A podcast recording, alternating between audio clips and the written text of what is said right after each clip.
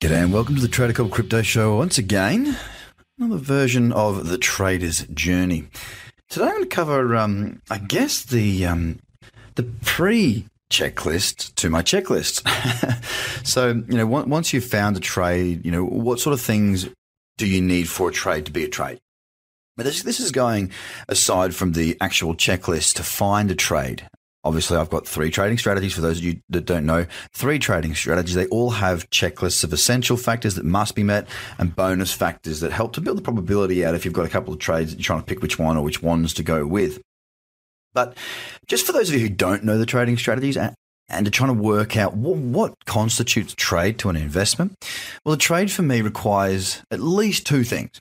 It needs to have an entry and a stop loss. Now, I see many people out there talking about uh, trades they've taken, but, but they they basically don't have a stop loss, and it's not really trading. You know, buying something and hoping it goes up.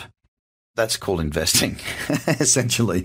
Um, you know, buying it and going, well, you know, I'll, I'll, wait until it gets back up to there before I sell it. That's that's not a great strategy. It's okay for investing if you're looking to be buying solid projects that you believe in long term, but that's not trading to me. You need to have an entry and a stop loss you need to have a plan as well. So getting into a trade is one thing. Obviously, the entry point is where you enter. The stop loss is where you get out if um, if you think it's going against you. If, if the reason for entering the trade becomes invalidated, that is where your stop loss should be. So there are two things that you must have for it to be a trade. The third thing, as I say, is a plan. Now, are you going to scale out, i.e., take some profit on the way, maybe minimize the risk, or are you going to take a full profit? Are you going to take the entire profit at say two to one, three to one, four to one?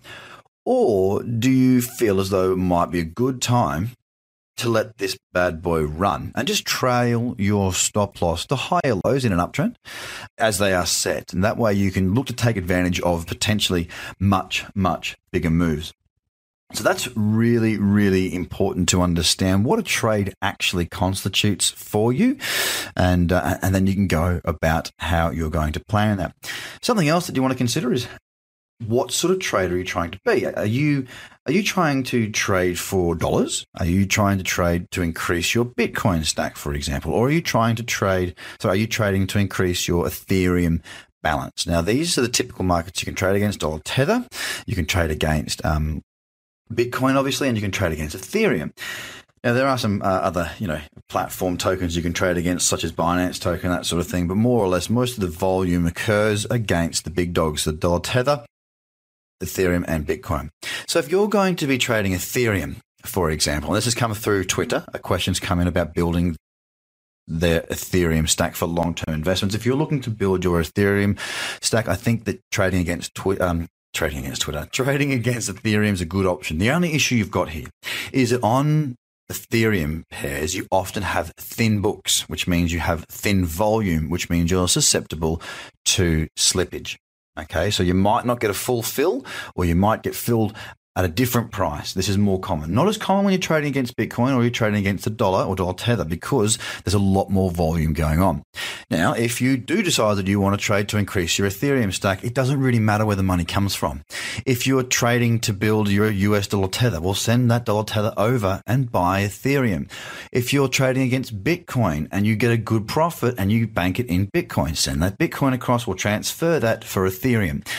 It doesn't necessarily mean you have to trade against that one pair consistently. You've just got to work out what you do with your profits and where you move them to. So that's another thing to consider what you're going to do and what you're trading for. Are you trading to build a portfolio or are you trading to basically to pay your bills, I suppose? Now, ideally, if you're a full time trader, it's a nice position to be in where you can actually pay your bills and you can keep money aside for investing and building that portfolio. This is something that, that needs to be considered. Second to that is what is the plan beyond that? Okay. Are you going to reward yourself? And you must do this. You've got to be rewarding yourself.